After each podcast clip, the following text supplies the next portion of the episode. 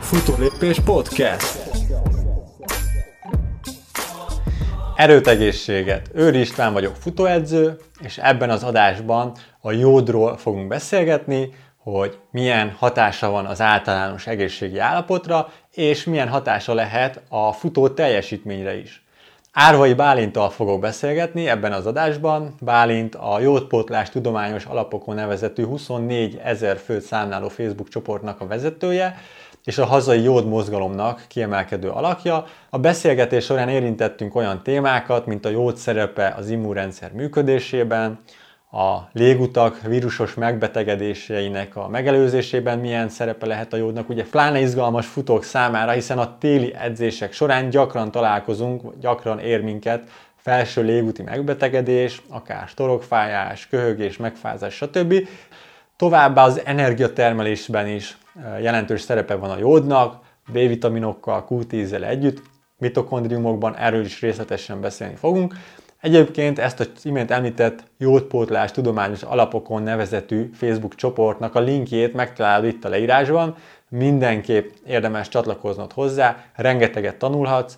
Ha szeretnéd a beszélgetés vágatlan verzióját, ami közel másfél óra megtekinteni, akkor érdemes csatlakoznod a Futástár Klubhoz, és hogy szeretnél jobban elmélyedni az egészséges és eredményes futóedzések világába, akkor mindenképp ajánlom figyelmetbe a nemrég megjelent Legyél önmagad futóedzője című könyvemet, melyben számtalan olyan dologról írtam, mely egy szabadidős sportoló számára hasznos lehet. A tartalomjegyzéket és a könyvnek a linkjét megtalálod itt a leírásban, kattints a linkre, minden részletet megtalálsz erről a könyvről, tartalomjegyzékkel együtt. Remélem, hogy hasznos lesz számodra ez a beszélgetés, biztos vagyok benne, hogy rengeteget fogsz belőle tanulni. És üdvözlök mindenkit, Árvai Bálintal beszélgetek ebben a podcast adásban. Szia Bálint, nagyon köszönöm, hogy elfogadtad a felkérést. Szeretettel üdvözöllek téged is, meg a kedves hallgatókat, nézőket is. Köszönöm a meghívást. Ugye itt a jódról fogunk beszélgetni, meg a jód és az állóképességi sportokkal kapcsolatban, és annyit érdemes tudni rólad, hogy így a hazai jódmozgalomnak vagy egy kiemelkedő szereplője, továbbá ugye van egy ilyen Facebook csoport, aminek már 24 ezeres tagszáma van, ez a jódpotlás tudományos alapokon, ezt be fogom majd egyébként linkelni itt a videó leírásában, és mes, mesélj nekünk, légy szíves, hogy így a, a, jód, a jóddal hogyan jött így a kapcsolat, vagy hogyan kerültél közelebb a jódhoz, mert azért ez nem egy mindennapi dolog szerintem. Így azért ki fogunk erre térni, hogy a jóddal kapcsolatban milyen ilyen legendák, meg tévképzetek vannak így általában az emberek fejében, de hogy neked mi a történeted, mi a sztorid a, a jóddal kapcsolatban? Hát ahogy ez általában lenni szokott, engem is egy ilyen nem annyira triviális egészségügyi kihívás vitt rá arra a pályára, mond egy ilyen kereső fázisba állítva, aminek során aztán rábukkantam erre, erre az információra. Hát ez egy ilyen energiaszinttel, krónikus fáradtsággal összefüggő probléma, orvosi körökben sem igazán tudják, vagy hát túl sok oka van, és, és nagyon nehéz mindegyiknek utána nyomozni. Úgyhogy én hát jó pár évvel ezelőtt felregisztráltam néhány olyan szakembernek, amerikai szakembernek a hírlevelére, aki kicsit így a pajzsmirigy kapcsán kutakodott, és a praxisában is ezt, ezt a témát aktívan képviseli. Ugyanis addigra, ahogy mondtam, kicsit így, hát ez jött a képbe, így a pajzsmirigy működés, esetleg alulműködés, bármilyen okból kifolyólag, és egy ilyen konferencián, ez 2014-ben volt, hallottam a jódról is, és arról, hogy itt igazából rengeteg ilyen félreértés meg tévhit övezi ezt a témát, ami az optimális beviteli mennyiséget illeti. Úgyhogy ez volt egy ilyen szál, amin aztán így elindultam, és hát abban a szerencsés helyzetben voltam, hogy 2014 nyarán már egy barátom előadása nyomán megalakult egy ilyen kis mag Facebook csoport, amiből aztán kinőtte magát ez a mostani már tényleg nagyobb taglétszámot számláló közösség. Ugye ez így, így röviden, majd úgy is beszélgettünk majd itt a vonatkozásokról. Ha. Igen, talán, talán egy könyv, amit érdemes még itt az elején uh, megemlíteni, ami, amiben... Van most már 2017 novembere óta magyar nyelven is egy könyv, ez a Gyógyító Jód. Itt van nálam egy példány, ezt így talán látható a kamerában. Ennek az egyik idézetével akartam egyébként kezdeni most ezt a podcastet, mert szerepel benne egy ilyen mondat, hogy mindenki tudja, hogy mi az a jód, és mindenki, mindenki téved. Tehát, hogy ez kicsit ilyen persze merész kijelentés, de valóban erről van szó, hogy valamit kötünk hozzá, ki ezt, ki azt, ki azt, valaki így fertőtlenítőszerként tekint rá csak, valaki azért tudja, hogy azért ez egy nyomelem, ami mondjuk fontos a pajzsmirigynek, de azt, azt mondjuk kevesen tudják, hogy milyen egyéb más jódigényes szerveink vannak, aminek, hogyha összeszámoljuk a szükségleteit, akkor nagyságrendekkel nagyobb mennyiségek jönnek ki, mint amikről mi így tudunk. Tehát a multivitaminokban, ami benne van, ez a 100-200 mikrogram, stb.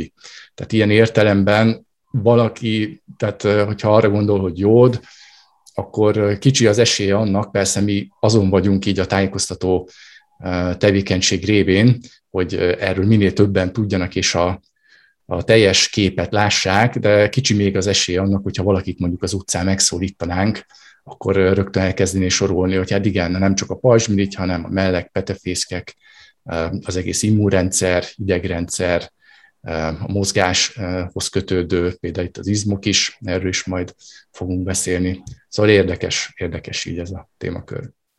Igen, igen. És ez a félreértés egyébként itt a jód körül, ez mire vezethető vissza? Mert, mert több, nem csak a jóddal kapcsolatban, nyilván itt a, majd beszélünk a káliumról is például, de akár ugye a D-vitamin ajánlások, még mindig sok ilyen 400 nemzetközi egység, de hogyha a WHO-nak ugye a C-vitamin ajánlását megnézzük, az is talán 90 mg, vagy valami elenyésző mennyiség. Mire vezethető ez vissza, hogy itt, itt ennek igen, a jódnak ilyen fura medítélés, egy kicsit ilyen rossz is talán, én azt érzem, hogy, hogy egy Igen, ilyen... igen. Sokaknak a szemében ilyen rossz fiúként szerepel, és akkor úgy tekintenek rá, hogy most, amik vannak, akár autoimmun pajzsmirigy betegségek, vagy bármi ilyesmi, hogy annak a túl sok jód az oka. Tehát a, a jód, um, ugye fontos nyomelem, um, igazából ősidék óta azt lehet mondani, tehát algák formájában tengeri alga, itt ugye ez a kelp féleségek, vakame, kombu, nori, tehát ez a, ez a kategória, itt már a, több ezer évvel ezelőtt élő ember is kitapasztalta, hogy ezekben az algákban van valami nagyon értékes dolog, ami nem nagyon van benne a, a szárazföldi növényekben, és hogyha elhagyjuk a, az óceán partvidékét, ugye a kontinentális területek belsejébe költözünk, akkor bizony vinni kell magunkkal ilyen szárított algákat, vagy megoldani ezt a fajta ilyen transportot, vagy akár kereskedelmet a későbbiekben.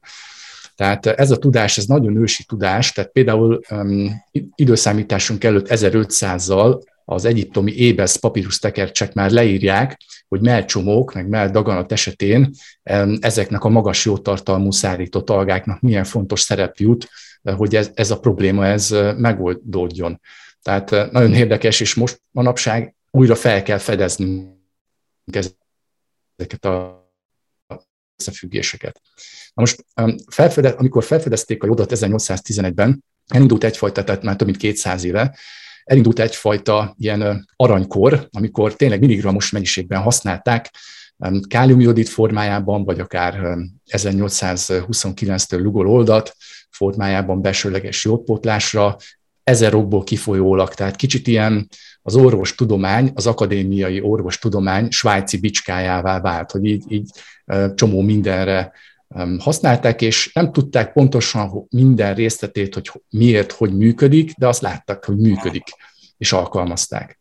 Na most múlt század közepén, 1948-ban történt egy sajnálatos esemény, ami elindított aztán egy ilyen láncolatot, és ennek következtében a jód nagyon ilyen, hát finoman fogalmazva kétes megítélés alá esett. Ez egy állatkísérlet volt, Wolf és Csajkov kutatópáros nevéhez kapcsolódóan, akik patkányok pazsmirigyének a fiziológiás válaszát vizsgálták így a, növekvő jód bevitel függvényében. Tehát egyre több jódot kevertek a, a vízükbe, és akkor nézték, hogy, hogy hogy reagál rá a pajzsmirigy, méghozzá úgy, hogy rádióaktív jódot injekcióztak először be az állatokba, és a rádióaktív jód segítségével tudták megfigyelni a jód útját, hogy akkor most a pajzsmirigy felveszi, vagy nem veszi fel.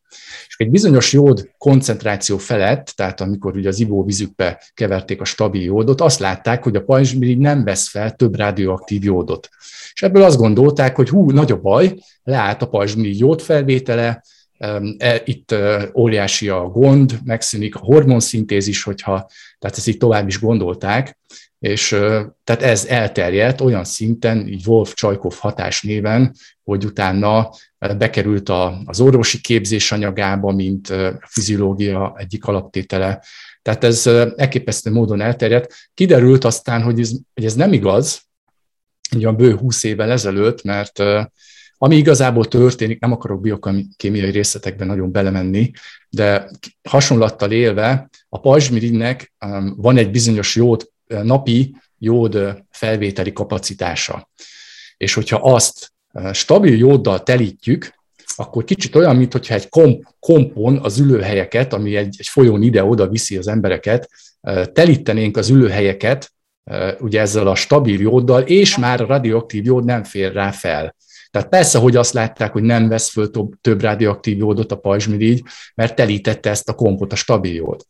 És hát ennek ellenére, mondom, sajnos utána az évtizedekben óriási ilyen jód üldözés indult el, belemagyarázták, hogy ez golyvát okoz, göböket okoz, és, és, és ahogy mondtam, sajnos kivették a régi jód tudást az orvosi képzésnek az anyagából is. Hogy ide eredeztet, vagy innen eredeztethető ez a, ez a jódfóbia, ami tényleg hát most már egy ilyen 70 éve folyt minket, és megakadályoz minket abban, kivéve persze, hogyha utána járunk, és akkor átlátunk ezen a tévhiten, de megakadályozza az embereket abban, hogy tényleg olyan mennyiségben vigyenek be jódot, hogy ne csak a pajzsmirigy, minden kapjon szépen bőven ebből a nyomelemből. Ha.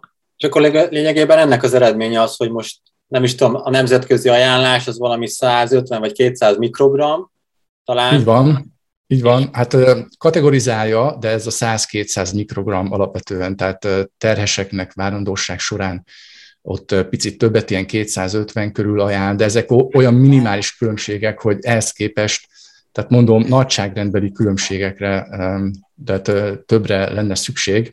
Ennek kapcsán hoztam is egy ilyen ábrát, megosztanám itt a képernyőt, remélem, hogy akkor így élesben is fog működni a történet. Még hozzá, én sok ilyen hasonlattal élek a csoportban, aki tagja ennek a közösségnek, az, az ismeri szerintem ezeket a dolgokat. Tehát itt van például, csak úgy érzékeltetésképpen ezek a nagyságrendeket, az Eiffel torony, és hogyha azt vesszük, hogy a, a teteje az mondjuk 12 mg, tehát ez a 12 ezer mikrogram, az így a japánok átlagos napi jódbevitelének feleltethető meg, és itt a, ennek az egész iskolának az a neve, hogy ortomolekuláris jódpótlás, tehát hogy olyan mennyiségekben vigyük be, hogy tényleg optimálisan minden szerv kapjon belőle. Ez, a, ez itt a kezdő adag. Na most ehhez képest hogy mondjuk a legalulról indulunk, akkor a magyarok átlagos napi jódfogyasztása az ilyen 70 mikrogram körül van, tehát majdnem nem is látszik ez a, ez a picike kis oszlop. Az ajánlott napi bevitel itt Európában, ez a, hát meg igazából föld legtöbb országában, ez a 100-150-200 mikrogram, tehát ez is eltörpül, látjuk, hogy milyen alacsony. Egy milligram, ez itt az európai országokban a hivatalosan elfogadott napi beviteli határnak a, tehát a, tehát a felső határ. Bizonyos országokban elképzelhető, hogy más szabályzás van, ott, ott már csak 600 mikrogram, tehát ez is milyen óriási kevés, és körülbelül ez a 12 mg lenne az, aminél elkerülhető lenne az, hogy a, hogy a jódigényes szervek azok elkezdjenek versenyezni ezért a nagyon fontos elemért. Tehát itt van egy ilyen áttekintő ábra, tényleg nem megyek bele a részletekbe, mert elvinni az időt, de láthatjuk, hogy nem csak a pajzsmirigy, itt vannak a petefészkek, mellek, a várandosság során óriási jódigények vannak, a prostata, itt az immunrendszer, az teljes gyomorbéltraktus jódigényes, a, a bőr, a könyvmirigyek, nyálmirigyek, az egész idegrendszer, elképesztő szív, stb. stb. Jó, akit ez érdekel itt a már említett jódpótlás tudományos alapokon csoportban, utána tud mindennek picit olvasni, de tényleg az a lényeg, hogy, hogy óriási a, a félreértés, és ezzel kapcsolatban a, a jód alábecslése. Igen. És itt ugye szoktak attól tartani, vagyis hát először is ugye itt az ábrán 12 mg volt a legmagasabb, de hogyha jól tudom, akkor van, aki ennél többet is szed naponta, tehát beszélhetünk bizonyos esetekben, mondjuk akár 50 mg-ról bizonyos ideig.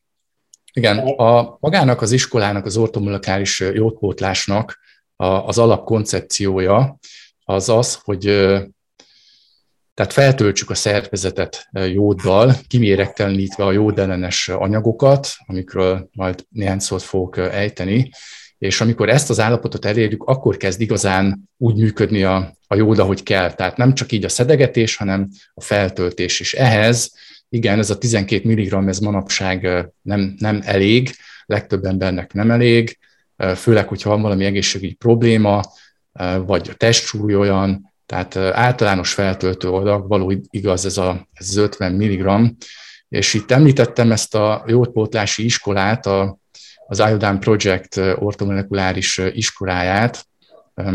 Ezzel kapcsolatban bevillantanám, hogyha sikerül itt az orvosoknak a, a fotóját, akik ezt 20 évvel ezelőtt Amerikában elindították, én azt gondolom, hogy mindenképpen megérdemlik.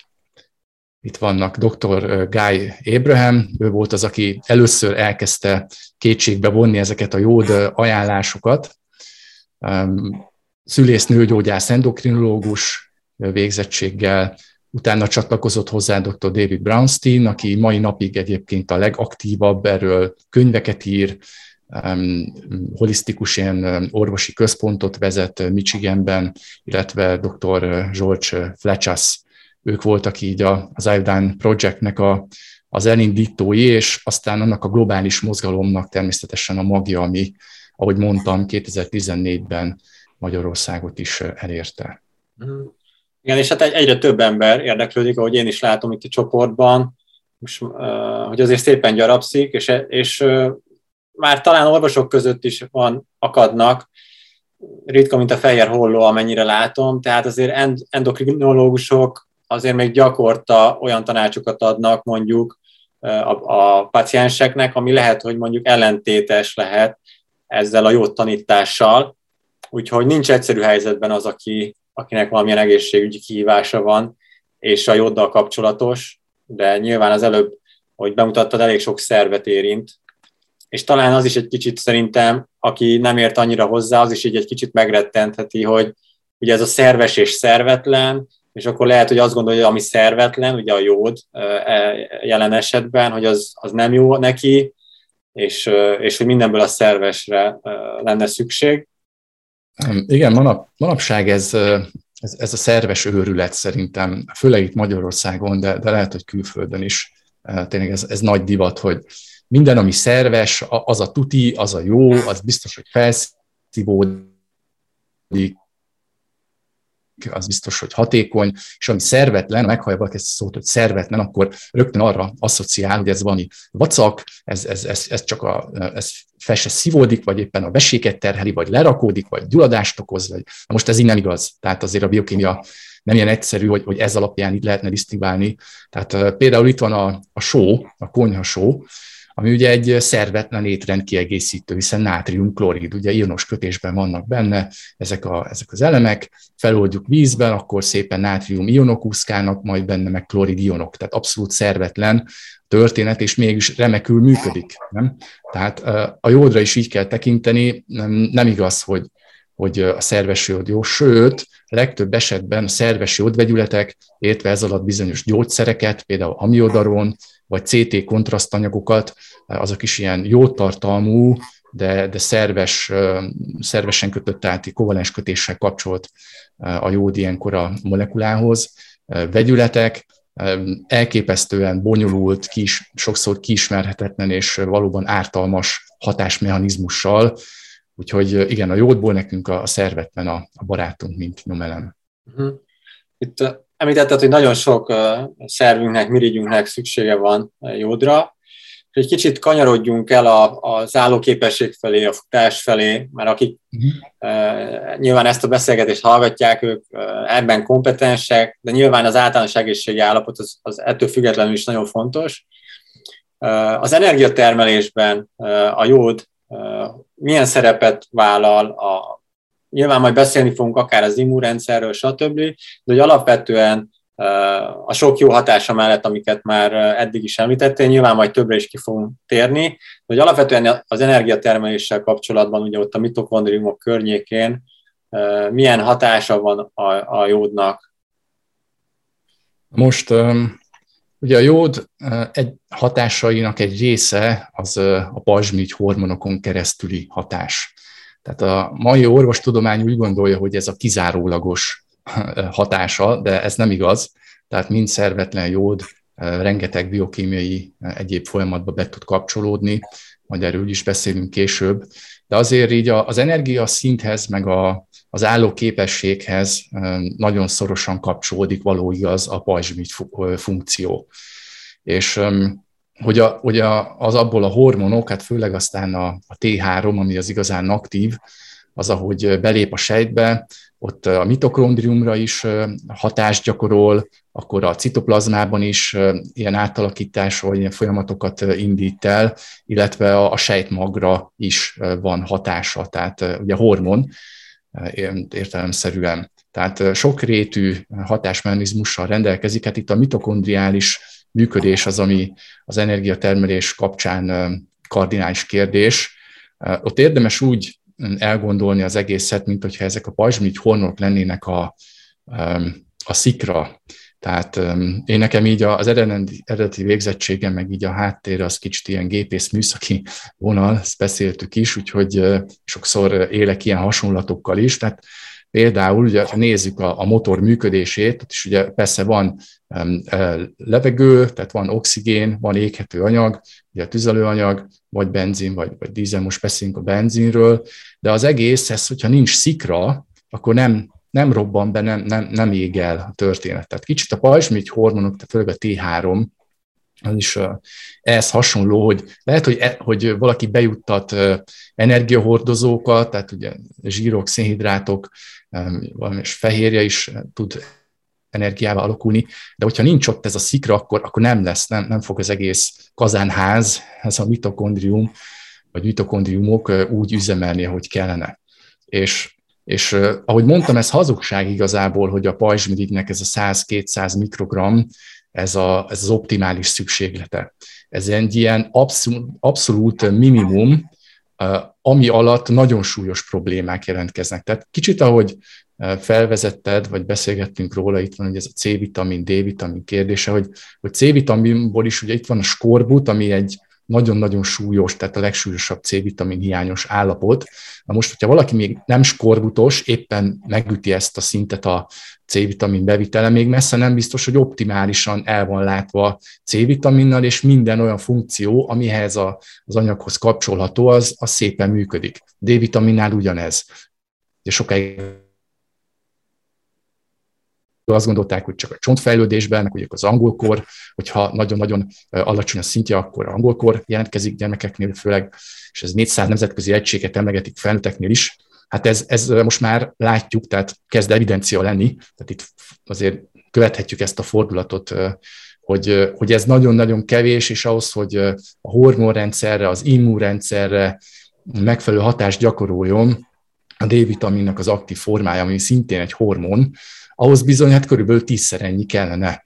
Ugye? Tehát ez, ez, ez kicsit a jódnál is így van, és, és magának a pajzsmirigynek sem optimális egyáltalán ez a, ez a mennyiség, már csak arra tekintettel is, hogy említettem ezeket a jód ellenes anyagokat a környezetünkben. Na most kémiai okokból kifolyólag vannak olyan hát vagy ionok, vagy, vagy bonyolultabb ilyen vegyületek, amik versengni tudnak a, a jóddal, akár a felszívódás során, akár a sejtek bejutás során, akár már a pajzsmirigy sejteken belüli biokémiai folyamatok során. Tehát párat említenék, hogy ne csak így a levegőbe beszéljek. Tehát itt van például a, a brom, bromidion, ilyen bromszármazékok, ezek a minket körülbelül környezetben, mint égésgátló anyag, számtalan helyen ilyen használatra kerülnek, ahol belső lakótérben is különböző ilyen textíliák, bútorok, szőnyeg, autóbeltere, de például külső hőszigetelő anyagoknál is, ugye ezek párolognak, vagy elektronikai alkatrészeknél, hát most már kezdik visszaszorítani a használatát, de még mindig sajnos, sajnos jellemző. És ezekből, ami felszabadul brom, ilyen bromgyökök, vagy bromidion, vagy gyógyszerekben is benne van minden, most ezt nem sorolom, ez sajnos így kicsit kiszorítja a jódot belőlünk, és hiába lenne meg ez a néhány száz mikrogrammos bevitel, egyszerűen nem tud érvényesülni a, a jód. Egy másik példa, ez most így a közelmúltból életszerű példa. Van egy olyan anyag, az hogy perklorát ion. Ez egy ilyen klór származék. Ugye a klór, jód, bróm, ezek így, így rokonok, ugye a halogének így a periódusos rendszerben um, egymás alatt helyezkednek el, és bizonyos kémiai tulajdonságaik is hasonlóak. Tehát ez a perklorát, ez például a tűzi játékok során óriási mennyiségben felszabadul, vízoldékony ion, bekerül igazából a környezetbe, aztán a, a táplálékláncba is, és előbb-utóbb a szervezetünkbe. És a véráramban, hogyha ilyen úszkál, akkor igazából azt mutatják a, a kutatások, hogy 30-szor erősebben ragaszkodik azokhoz a kis szivattyúcskákhoz, amiknek a jódidot kellene a sejtekbe bejuttatni, mint, mint maga a, a jód. Tehát ezért vagyunk itt a 21. században súlyosan hátrányos helyzetben. Erre van egy ilyen hasonlatom, nagyon röviden bevillantanám. Tehát kicsit ilyen a szituáció, mint hogyha a postás hozná, ugye ez most a vérkeringés, hozná a leveleket, ami maga a jód, és ahhoz, hogy bejusson a jódigényes szervekbe, a sejtszinten, tehát így a háziasszony mondjuk megkapja ezeket a leveleket, először van egy ilyen postaláda, ez a nátriumjodid szimporter, ahol dokkolnia kell a, a, a jódnak, és ez, ezen keresztül ez így a sejthátjába beékelődött egy ilyen fehérje, jut be két nátrium társaságában a jóda sejtekbe.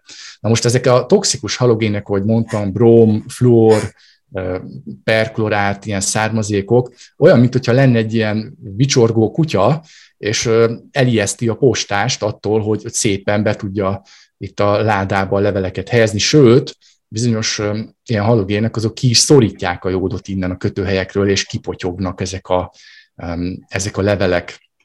Jó, ez egy ilyen nem annyira tudományos, de teljesen megáll a lábán, mint hasonlat. Tehát ez a probléma, hogy, hogy hiába gondol valaki úgy, hogy oké, okay, itt a multivitaminom rá van írva, napi ajánlás benne van, egyszerűen a minimumok minimuma, és ezek az anyagok, ezek már eleve megnövelik ezt a, ezt a jód szükségletet. És olyannyira, hogy, hogy akár a pajzsmirigy funkciók is sajnos kárát látják ennek. Ugyanis egyébként messze nem biztos, hogy először a pajzsmirigy fog bejelezni, hiszen egyfajta ez ilyen kicsit ilyen hierarchikus jéghegy hasonlattal élve az egésznek a felépítése, hogy itt van ez a 100-150 mikrogram, mint napi ajánlott mennyiség, a minimum, minimuma, ahogy mondtam, kretinizmus bolyba megelőzésére alkalmas csupán, vagy volt régen alkalmas, mert most már lehet, hogy arra sem. De itt vannak a mélyben az egyéb szerveknek és állapotoknak az óriási igényei, és ezzel együtt már, ahogy mondtam, nagyságrendeket ugrunk a tekintetben, hogy akkor mik, mik itt a, az ideális mennyiségek. Tehát messze nem biztos, hogy a pajzsmirigy fog először bejelezni, de, de jellemzően már az is szokott, ha nagy a baj, vészjelzéseket adni, hogy, hogy ezek a hormonok nem tudnak úgy előállítódni a, a pajzsmirigyben, ugye ezekhez jót kell, tehát a T4, T3, ugye egyikben négy jódaton van, másikban az igazán aktívban három. Ez, ez nem ilyen egyszerű, hogy akkor ezt mind jóddal meg lehet oldani, hiszen a pajzsmirigy hormonoknak ugye van egy ilyen konverziója, a T4, T3 konverzió, amit megint sok minden befolyásol, számtalan nyomelem, akár a szervezetben, a májnak az állapota, túledzett, túledzettség során is előfordulhat, hogy ez nem biztos hogy az aktív T3, hanem inkább az ilyen hibernáló hatású reverse T3 irányba billen el. Tehát ez egy meglehetősen összetett történet, de már ha az elején elcsúszik a dolog azzal, hogy valaki úgy gondolja, hogy ki van pipálva a jód, de, de kiderül, hogy messze nincs kipipálva, sőt, inkább ezekkel a toxikus halogénekkel van feltöltve a szervezete, akkor ez, a, ez az energia termelés meg az állóképesség is sajnos hátrányos helyzetbe kerül. Igen, és itt a jód mellett, ugye, ahogy te is említetted már, hogy önmagában, önmagában a jód ugye az, az kevés, tehát uh, itt ilyen kófaktorokra is szükség lehet, vagyis hát szükség van, hogyha az energiatermelésnél maradunk még továbbra is, akkor uh, akár a B-vitaminok, vagy, uh, vagy hasonló kófaktorok, melyek azok, amik támogathatják ezt az energiatermelést, mm. hogy esetleg mondjuk az edzéseket, az edzésekre is pozitív hatása lehet, B-vitaminon kívül, vagy, vagy melyek azok a B-vitaminok egyáltalán? Ha, ha nem sértődsz meg, akkor egy olyan kofaktort előre vennék, aminek közvetett kapcsolata van így az energiatermeléssel, de mégis elképesztően fontos, hogy biztonságosan működjön a jód, és ez pedig a szelén. Ugyanis szelén hiányos állapotban előfordulhat, hogy olyan oxidatív folyamatok szaladnak meg a pajzsmirigyben, aminek következtében maga a szerv az begyullad, és hát ezt nyilván senki nem akarja. Itt ez az európai rész, ez pedig meglehetősen szerén hiányos. Úgyhogy erre így érdemes így nulladikként gondolni, mint tényleg a legfontosabb kofaktor. Az ener- egyébként az energiatermelésben is van szerepe, mert a, a mitokondriumokban, amik működnek antioxidáns hatású enzimek, ott van egyébként a, glutat, a glutatión peroxidázis, ami egy szelénnel működő enzim, tehát szelenoprotein, hogy ilyen szempontból kapcsolódik. De ami talán egy kicsit szorosabban kötődik az egészhez, említetted a B-vitaminokat, itt van ugye a B2, B3, ami előanyaga bizonyos ilyen elektronszállító um, molekuláknak, ugye itt van ez a FAD, meg a, a NAD, a B2 a, a FAD-nak ez a bonyolult nevük van, ilyen um, flavin, adenin, dinukleotid, a, az NAD, az pedig nikotinamid, ugye nikotinsav B3 alapú adedin dinukleotid, tehát ilyen nyelvtörő, de az a lényeg, hogy igen, bekapcsolódnak ezek a vitaminok ebbe a, az energiatermelésbe, már ugye a citrát körből elindulnak, ott viszik az elektronokat, protonokat a, a terminális oxidációba, ahol ugye aztán oxigén jelenlétében tényleg az energiatermelés zajlik, tehát, hogyha ezek, ezek nincsenek ott, itt van aztán ugye a Q10 koenzim, ami has, hasonló funkciókat lát el, ezek itt a jód kapcsán is nagyon fontos kofaktorok. Ugyanis dr. Abraham szerint, akit ugye említettem itt az IDAN Project elindítóját, ő azt mondta, hogy tehát a pajzsmirigyet, hogyha nézzük, akkor ott igazából kell egy olyan oxidatív átalakítás, ugye a jodidot vesz fel, ez meg kicsit ilyen kémia, de át kell, hogy alakítsa olyan állapotban, amit hozzá tud kötni a, a tiroglobulin fehérjében ehhez a tirozin származékokhoz, hogy aztán a hormonok létrejöhessenek. Tehát mint ionos jodid, erre nem képes kémiai okokból kifolyólag. Tehát ide kell például ugye a TPO enzim, de az még kevés, mert az csak katalizál, kell egy olyan anyag, aminek az a neve, hogy hidrogénperoxid. Most ez ugye sok, sokak számára ismert lehet, ugye, hogyha valaki a haját szökíti, vagy bármi ilyesmi, hogy ez egy oxidáló szer, és így félnek tőle, hogy jaj, de bizony a szervezetben sok helyen szükség van rá. Ahhoz, hogy például, ahogy mondtam, a jód átalakulhasson egy olyan formává, ahogy már be tud épülni, a, tehát hormonok keletkezése során be tud épülni. És ez a hidrogénperoxid, ez igazából a, a mitokondriumokból származik. A, Ugye a tireocitáknak, a pajzsmit tüsztő sejteknek a, az energiatermése során keletkezik többek közt ilyen hidrogénperoxid is. Tehát persze az nem jó, hogyha túl sok keletkezik, mert akkor megint ott elmehet az oxidáció rossz irányba, tehát vannak ott ilyen fékek, ugye ez a, hogy már mondtam, olyan enzimek, amik vízi alakítják, semleges vízi ezt az anyagot, de amire ki akarok lyukadni az, hogyha ott nem működik jól az energiatermelés, nem pörög úgy igazából ez a, citromsav ciklus, meg maga a terminális oxidáció, ahol úgy, ahogy kellene, hogy nem lesz neked elég hidrogénperoxidod ahhoz, hogy, hogy a jódot be tud építeni ezekbe az aminosav származékokba, és hormonjaid legyenek a végén. Tehát ezért a jód protokollnak bizonyos esetekben, nem mondom, hogy minden esetben, um, um, tehát mondjuk fogalmazunk úgy, hogy a legtöbb esetben a B-vitaminokból mindenki profitál, de bizonyos esetekben nagyobb dózisban is szükség lehet rájuk, pont azért, hogy ezt a fajta hidrogénperoxid termelődést be tudja indítani. Ezt aztán, ahogy mondtam, kellenek további kofaktorok, meg olyan vitaminok, elemek a képbe, amik szabályzott működésűvé teszik ezt a rendszert, és akkor nem, nem kell attól félni, hogy itt begyullad a mirigy, vagy bármi, bármi ilyesmi.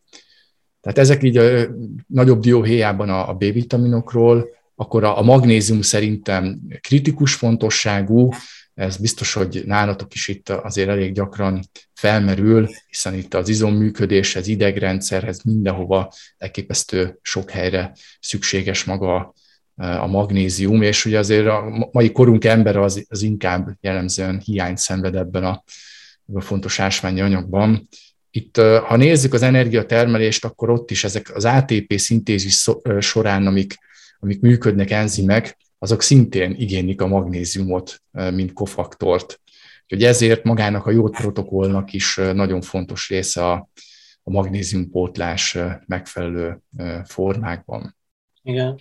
Itt ezt a protokollt ugye említetted már, vagy említettük többször, ezt, ezt beszéltük is, hogy ez fontos, hogyha valaki ezt hallgatja, és azt gondolja, szinte biztos, hogy aki ezt hallgatja, nagy részük jót hiányos, valószínűleg meg magnézium hiányos is, meg stb hogy mielőtt elkezdeném milligrammos mennyiségben szedni a jódot, mindenképp először is csatlakozzon a csoporthoz, olvass el ez, ezt a protokollt, olvass el azokat a vizsgálatokat, amiket ugye érdemes elvégezni előtte, le van tételesen írva, én, én is már, én nagyjából fél éve tanulom ezt, vagy fél éve vagyok a csoport tagja, el is végeztettem ezeket a vizsgálatokat, szóval nem egy nagy, nem egy nagy dolog ezeket megcsináltatni, tehát senkit ne rémisszen el az, hogy egy kicsit ilyen komplexebbnek tűnik, de az fontos, hogy ezt te is hangsúlyozod mindig, hogy mielőtt valaki belevág a jószedésbe, nagyobb mennyiségben, ugye milligrammos mennyiségben, azelőtt ezeket a vizsgálatokat, pajzsmirigy ultrahangot ugye meg kell csináltatni, érdemes egy szelén vizsgálatot teljes vérből, és, és hasonló nyilván egy ilyen pajzsmiri csomagol, stb. Ezek is szépen le vannak írva, hogy melyek azok a ajánlott vizsgálatok, amiket érdemes elvégezni, és akkor még tanuljon az ember egy picit, ez szerintem elengedhetetlen, így a saját tapasztalatom alapján is, de iszonyat izgalmas. Tehát ezt mondom mindenkinek, aki most ezt hallgatja vagy nézi, hogy, hogy tényleg egy új világ nyílik itt a jóddal kapcsolatban, és az, hogy minden tényleg összefügg mindennel, én szerintem érdemes, érdemes mindenképp szá, vagy szentelni rá időt, és ebben elmélyedni, de az fontos, hogy, hogy, hogy ne, ez nem úgy, ne úgy menjen, hogy úgy, mint a multivitamin szedi az ember, és akkor elkezd, mit tudom én, jódot is szedni, mert ugye vannak ilyen, hát ilyen kontraindikációk, tehát azért vannak olyan helyzetek, amikor nem javasolt nagy mennyiségben ezeket szedni. Érdemes erről szerinted Bálint most beszélni részletesen, vagy a csoportban megtalálják úgyis?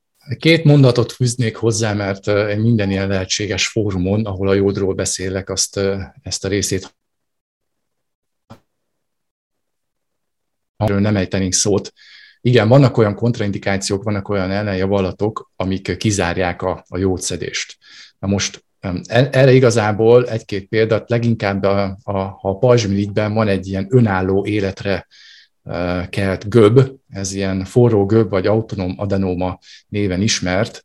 Ezzel az a probléma, hogy függetlenítette magát itt az agyalapi mirigynek a hormonális vezérlésétől, hiszen ugye itt a pajzsmirigyet ezt a TSH hormon vezérli, és annyi hormon termel, amennyi jódhoz csak jut, meg ugye alapanyaghoz csak jut. És ilyenkor, hogyha bizony elkezd valaki jódot szedni, akkor ez nagyon könnyen túlműködésbe viheti át a szervezetet, ami, ami veszélyes is tud lenni. Tehát az alulműködés is azért kellemetlen, mert az aluszékony az ember, dekoncentrált, fáradt, fázik, hízik, stb. stb., de a túlműködés se jó, hiszen amit hogyha az autóban beragadva maradt volna a gázpedál, és akkor száguld az egész, ezerrel pörög, magas fordulatszám, ugye a szív is ilyenkor magas púzus számol, stb. Tehát ez, ez mindenképpen egy, egy elkerülendő állapot, úgyhogy ezért igen, vannak vizsgálatok, amik, amik ezeknek a kiszűrésére hivatottak. Zárójelben jegyzem meg, hogy a Hashimoto betegség, amiről hát egyre többet hallani, hiszen, hiszen egyre gyakoribb, ez nem abszolút kizáró ok jótpótláshoz, tehát való igaz, hogy egy kicsit azért alaposabban elő kell készíteni, hiszen itt ez egy komplex rendellenesség, sokféle érintettséggel, emésztőrendszeri érintettség, detox útvonalak, tápanyaghiányok, toxikus terhelés, esetleg infekciók a háttérben, stb. Tehát komplexen kell megközelíteni, de, de nem egy örök életre szóló jó tilalom, hogyha valaki egy ilyen diagnózist kap. Igen, talán ennyit lehetne így uh-huh. első körben okay. ezekről mondani. Hogyha, hogyha most ezek alapján valaki azt gondolja, hogy őt ez érdekli, tehát hogy energikusabb szeretne lenni, vagy az energiateremelésre szeretne rásegíteni, hogy jobban menjek, menjenek a futóedzések, stb. És azt mondja, hogy jó, most ő akkor ki akarja deríteni azt, hogy például milyen szinten van a jód a szervezetében. Hogyha például elmegy egy vérképvizsgálatra, ott ugye szérumból mérik a jódot, az elegendő, erre megállapítani, vagy van más nem. módja, ami... Ez igazából abszolút nem, a, nem az ideális módja, hiszen olyan referencia értékekkel dolgoznak ott a, a laborok. Ez egy statisztikai alapon a populációból vett minta alapján megállapított referencia tartomány. Tehát, hogyha a populáció súlyosan jóthiányos, akkor a normál tartomány is jóthiányos képet fog mutatni. Tehát hiába esik bele valaki kvázi a referencia tartományba, attól még lehet súlyos jóthiány, és jellemzően van is. Tehát ilyet nem érdemes ezt a vizsgálatot elvégeztetni, nagyon drága is egyébként. Jódnak nem a, nem a vérplazmában, tehát nem a szérumban van a helye, hanem a sejtekbe bent. És oda igazából benézni egy ilyen tesztadagos vizsgálattal lehet, ez a 24 órás jódtelítettségi teszt, ez a neve a csoportban is megtaláljátok, illetve van egy internetes platform, hogyha valakinek esetleg nincs Facebook elérhetősége, ez a www.gyógyítójót.hu, itt például a, a jót tesztek oldalon olvashat erről, hogy akkor milyennek a, a jót hiány vizsgálatának a, a korrekt lefolyása. De egyébként így mondom előre, hogy, hogyha viccesen azzal szoktam példálozni, hogy hogyha valaki föl kell reggel, és úgy köszönti a, a családtagjait, hogy jó reggelt, nem úgy, hogy konicsiva, akkor nagyon nagy valószínűséggel jót hiányos. Tehát egyszerűen azokban az ételekben, amiket mi itt fogyasztunk, minimális, tehát néhány, ahogy láttad ugye az Eiffel tornyos ábrán, ilyen e, néhány tíz mikrogram jót található csupán. A japánok a nagy mennyiségű ilyen tengeri algafogyasztás következtében ők tényleg étrendi úton valósítanak meg milligrammos jótpótlást, de itt, itt a kontinentális részen ez, ez abszolút nem, nem jön össze, és, és a jód nem úgy működik, mint sokan esetleg gondolják, hogy hát ilyen mikrogramok vannak, és akkor majd ezt így a szervezet az évek meg az évtizedek során így összecsipegeti, és akkor összegyűjti magának, és felépíti a, ezeket a raktárokat, feltölti. Egyáltalán nem erről van szó, sokkal többet használ a szervezet, annál, mint hogy ebből raktárakat lehetne építeni. A vesék nagyon hatékonyan ürítik a szervetlen jódot, tehát ezért is nagyon nehéz egyébként így túladagolni. Illetve ugye itt vannak ezek a toxikus halogének, amik meg szorítják ki belőlünk a jódot. Úgyhogy lehet teszteltetni igazából, de az elején majdnem, hogy felesleges ezekből az okokból kifolyólag.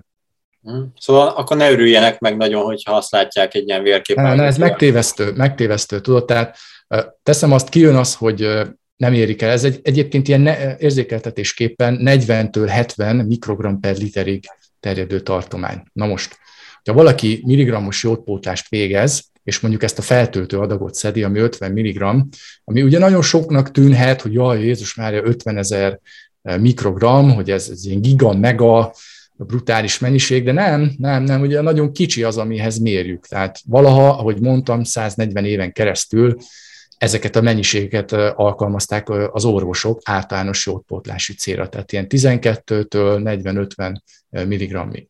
Tehát, hogyha mondjuk bevesz valaki 50 mg-ot, akkor a vérében, ha már szedi egy ideje a jódot, és hatékonyak ezek a felszívó mechanizmusok, akkor a vérében nagyon rövid időn belül, ilyen, ilyen negyed órán belül fölugrik ilyen 5000 mikrogram per liter értékre a, ez a jodit koncentráció. Tehát 40, ugye beszéltük 40-70 és 5000. És ugye ilyenkor szoktak a laborok kiakadni, hogy hú, hát itt valami nagyon, valaki nem érgezte magát jóddal, általában fölhívják a delikvenst, hogy mondják, hogy hát endokrinológust kellene megkeresni, mert ekkora jótól le fog állni a pajzsmit, itt óriási valami baleset történhetett biztos, mert hát ez toxikus mennyiség, stb. és megijesztik az embert, aki, hogyha esetleg nincs jól informálva és nem rendelkezik tényleg ezzel a tudással, akkor, akkor való igaz, hogy hát beijedhet és bestresszelhet rajta, hogy uha, még jót szólt a labor, hát nem hiszek én ilyen mindenféle Facebook csoportoknak, meg, meg könyveknek, meg, meg, meg van egyébként egy orvosi könyv is, az mondjuk angolul, ez az Dr. Bransteinnak ez az Iodine Why You Need It, ezt is el lehet olvasni, sok, sok irodalom van, de valaki azt mondja, hogy hú, ezeknek nem hiszek, és, és, és a labornak lett igaza, még jó, hogy időbe kiderült, hát a jódmérgezést kaptam volna, tehát ez nem igaz.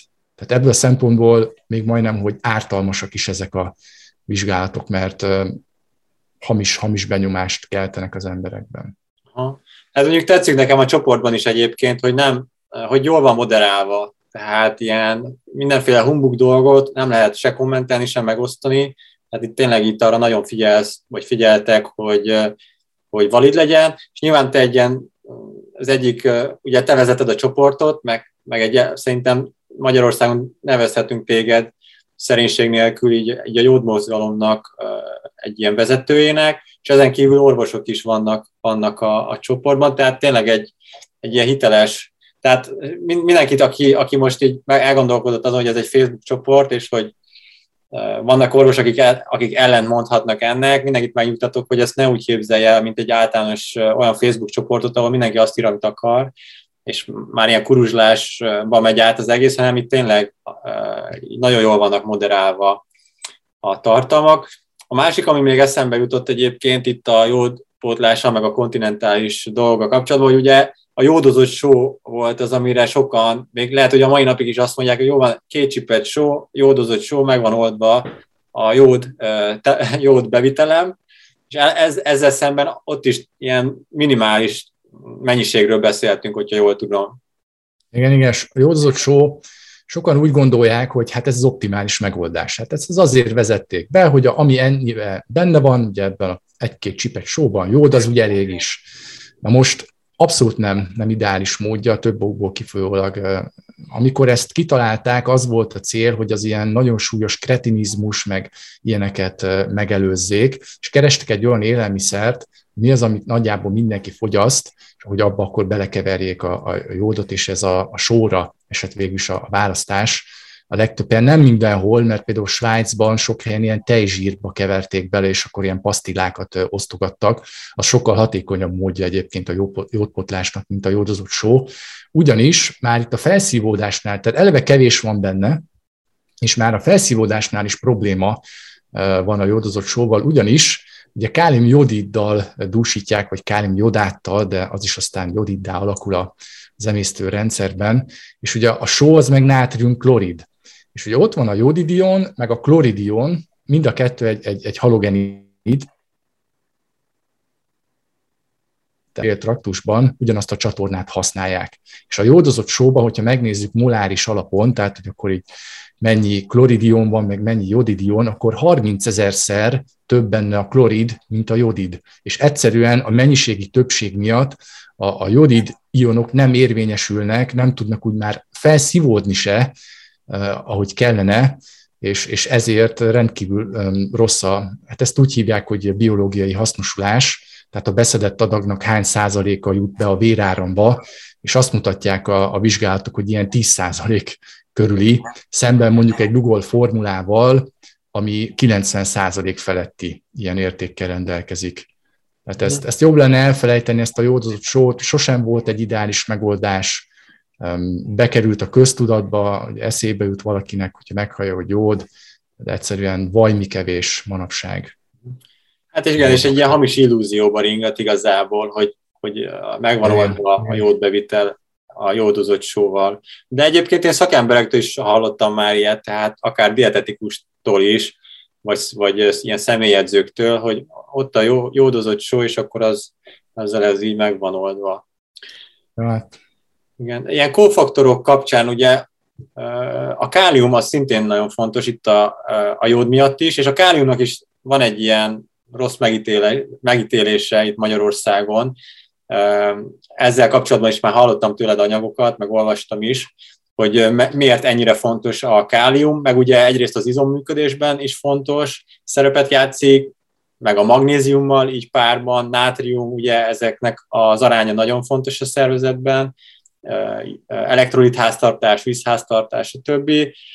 És ugye a glikogénraktárak, tehát az, hogy szénhidrátot tudunk az, a haráncsikolt izomban tárolni, vagy a májban is, ugye ehhez is szükség van például káliumra, de hogy a jóddal, jóddal milyen viszonyban van a kálium? Most amikor a jódi dion, tehát itt többféle jódforma van, az a, az a legjobb, hogyha olyan jót készítményt választunk, ami, ami mind a kettő, amivel segítségével mind a kettő bejutatható, tehát a jodi dion is és a molekuláris jód is. Ez utóbbi sem méreg egyébként ilyen mennyiségben, és egy csomó pozitív élettani hatása a jódpótlásnak, az a molekuláris jódnak a beviteléhez köthető. Jó, tehát ugye a pajzsmirigy, meg ezek a funkciók, ezek, ezek jodidot használnak, de, de bizony a másik forma is lényeges. És amikor a, a jodi dion, itt volt ez a postás hasonlat, bejut a, sejtekbe itt a nátrium-jodid szimportereken keresztül, akkor ahogy említettem, a nátrium-ion társaságában teszi mindezt. És hogyha megnézzük, így néz ki egy ilyen nátrium-jodid szimporter. Ezt most itt a, a pajzsmirigy modelljén van levezetve, tehát de az, a többi ilyen szervben, amik jodidot használnak is, ilyen a sejthártyába beékelődött, ilyen mondják, hogy transmembrán protein, ez a nátrium-jodid szimporter, ezek végzik ezt a, ezt a szállítást. És akkor látjuk azt, hogy a véráramból a jodid ionok bejutnak a sejtekbe, hogy mondtam, ez most a tireocita sejt, és két nátrium-ion társaságában teszi mindezt. Tehát maga a nátrium-ionok sejten belüli és a sejten kívüli koncentrációja közti különbség, tehát ez a gradiens az, ami a hajtóerő. Tehát ez tudjuk azt, hogy a sejten kívül sokkal több a, a, a nátrium, mint a sejten belül kb. ilyen hát egy nagyságrendbeli a különbség. És akkor ez így bejut, tök jó, itt van a jodidionunk, de itt van két nátrium-ion, amit ennek a, hát a nátrium-kálium pumpának ugye, ki kell juttatni újra a sejten kívül, hogy, a, hogy meglegyen igazából a, az egyensúly. És ez ugye kálium-ionra cseréli ki igazából a, a, a nátrium-iont, ez egy energiaigényes folyamat, és ebből kifolyólag maga ez a, a jodidnak a sejtekbe juttatása egyébként egy ilyen aktív transport folyamat, tehát energiát igényel. De a lényeg, hogy igen, itt a kálium az, az, az abszolút megjelenik már ennél a folyamatnál is, illetve vannak olyan hatások, azért, hogy megnézzük, akár a pajzsmirigyen keresztüli hatásai a, a, a jódnak, azért inkább a, a vegetatív idegrendszernek inkább a szimpatikus oldalát erősíti.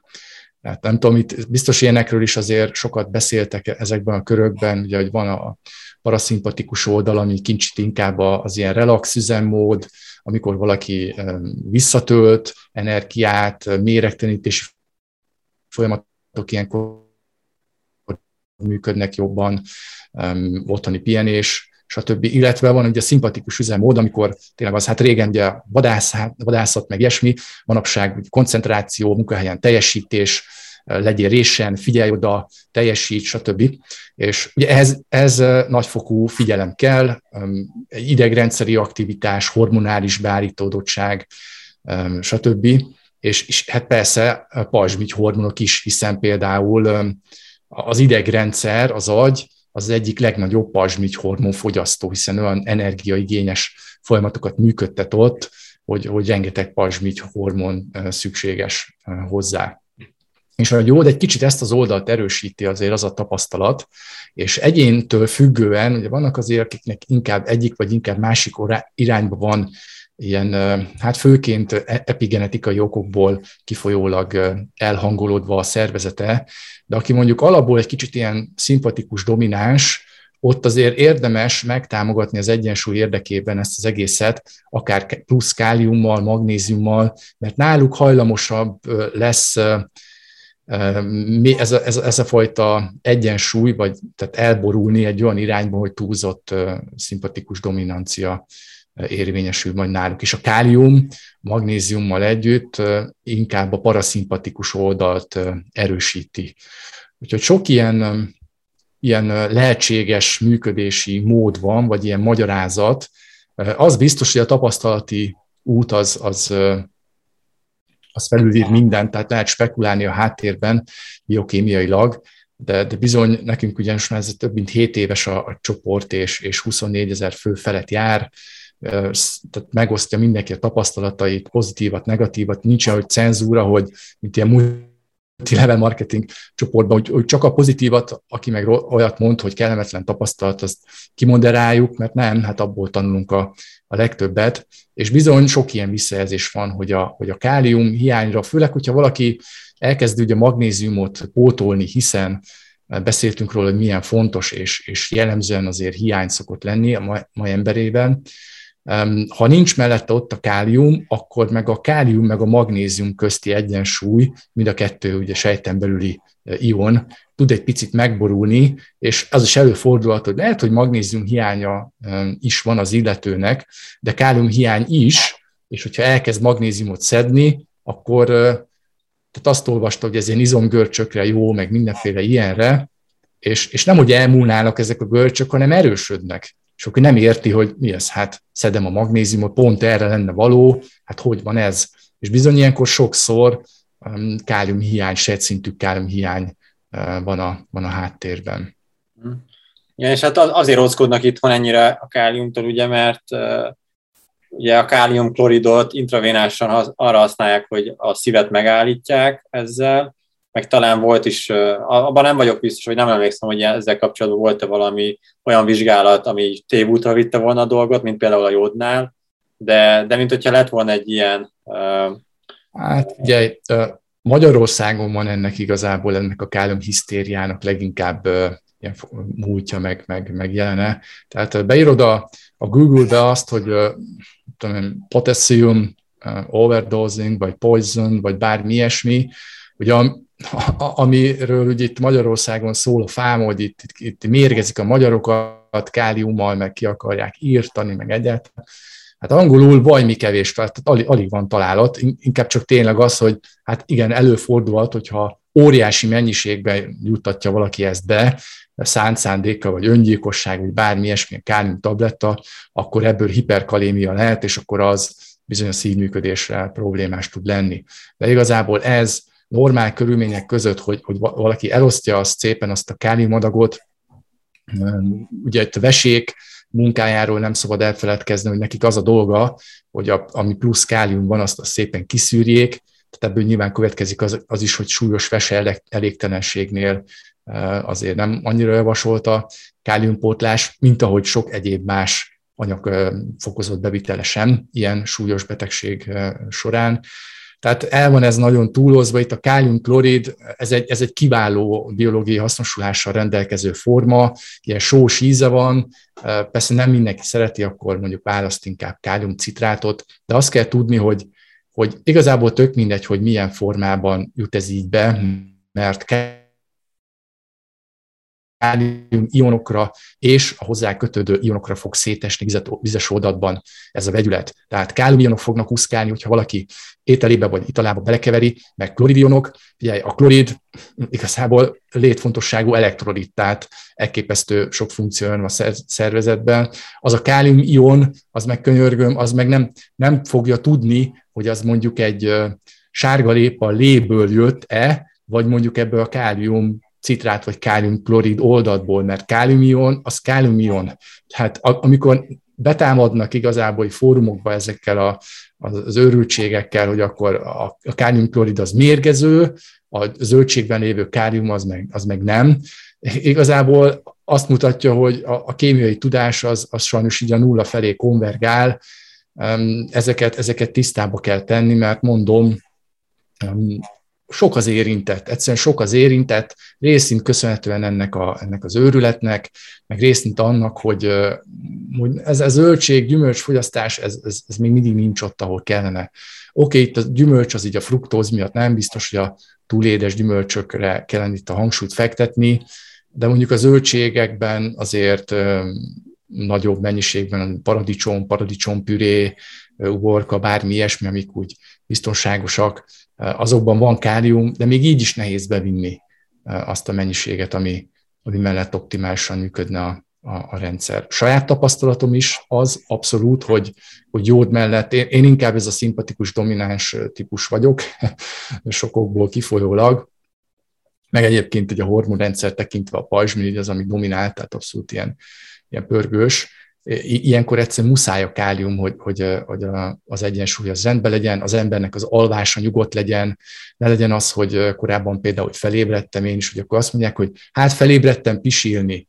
Nem, nem azért ébredt fel valaki, mert pisilnie kell, persze extrém szituációktól eltekintve, hogyha megevet mondjuk egy görög dinnyét vacsorára, hanem, hanem sok esetben bizony tényleg ez a, akár a vércukorszint szabályzásnak a problémái, akár valamilyen hormonális kis kilengés volt éjjel, felébred valaki, és akkor már persze esetleg érzi, hogy picit feszül a hólyagja, kimegy vécére.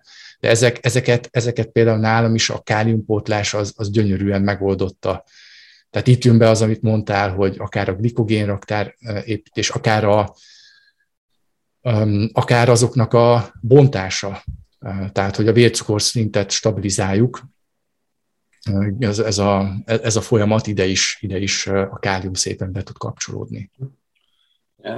Annyit talán érdemes megemlíteni, hogy itt a napi felnőtt emberek mondjuk a napi bevitel, ugye az ilyen 4,5-5 gram körül van, hogyha jól tudom, káliumból. Ebben minden benne van, nyilván az élelmiszerek ben is van, hogyha valaki ezt egy, egy jó tápanyagsűrűségű um, ilyen étrendet állít össze magának, akkor abban lesz valamennyi kálium, de én azt gondolom, hogy, hogy érdemes, érdemes mellé pótolni, szépen elosztva, étkezésekhez leginkább, mert uh, ugye ezeknek be kell jutni a sejtekbe, ezeknek a káliumionoknak, amiket ilyenkor beviszünk, tehát annak nincs értelme, hogy szedünk be káliumot, az bekerül a vérplazmába, és onnan a vesék nagyon gyorsan leürítik és kipisíljük, hanem, hanem biztosítani kell azokat a feltételeket, hogy minél inkább bejusson a, a sejtekbe, és itt például az inzulin szint emelkedésnek kulcsfontosságú szerepe van, hiszen segít így a glükózzal együtt a káriumnak is bejutni a sejtekbe. Ezért érdemes így étkezésekhez kötni elosztva ezt, a, ezt az adagot. A, a jódnak, ezeknek a jódadagoknak van egyfajta méregtelenítő hatása. Tehát akár itt már említettem ezeket a toxikus halogéneket, bromid, fluorid, perkolát, stb. Amikor ezeket, tehát elkezdjük ezeknek a jódadagoknak a szedését, akkor jellemzően a jód ezeket kiméregteníti, kilöki a, a helyekről bekerülnek a véráramba, és akkor a szervezetre van bízva, hogy azt, azt szépen kidolgozza magából, vagy esetleg ugye az immunrendszer erősödik fel, és emiatt ilyen régi lappangó fertőzéseknek neki megy. Na most egy kicsit ez ilyen felkorodik ilyenkor az állóvíz, és elképzelhető, hogy átmeneti jelleggel egy picit az energiaszint visszább vesz, hiszen ez egy olyan üzemmód, amikor, amikor nem az a lényeg, hogy csúcs teljesítményeket érjünk el, hanem hogy a szervezet magából ezeket a oda nem való különböző ilyen szennyező anyagokat szépen kidolgozza. De ettől nem szabad megérni, hogyha esetleg valaki ilyennel találkozik egy-két hónappal a, a jódszedés megkezdése után. Ez nem a Wolf-Csajkov hatásnak a, az érvényesülése, hogy lám-lám, na mégiscsak valami alulműködés lett, a jótól nem. Ez egy átmeneti állapot, szépen meg lehet támogatni a szervezetet ebben, hogy ezt minél hamarabb szépen el tudja intézni, és akkor már, már az áldásos hatásokat tapasztalja valaki magán, tényleg energiaszín növekvés, akkor különböző mentális tisztaság, jobb alvás, úgyhogy ezt, ezt így még a végére szerettem volna elmondani. Igen, igen, hát mindenképp olyan időszakra időzítsétek be, hogyha elkezditek a jódot, amikor nem versenyidőszak van, hanem mondjuk egy ilyen átmeneti időszak, csak hogy ilyen konkrét kontextusba helyezve most, tehát amikor már lementek a versenyek, és éppen mondjuk van egy néhány hetes vagy hónapos ilyen pihenő időszak, akkor szerintem tökéletes, én is úgy fogom egyébként majd időzíteni, amikor nagyobb adagokban elkezdem, úgyhogy ez, ez mindenképpen nagyon jó kiegészítés volt. Köszönöm szépen. Köszönöm. Köszi, köszi. szia, szia! Futólépés podcast. Tartsd a futólépést!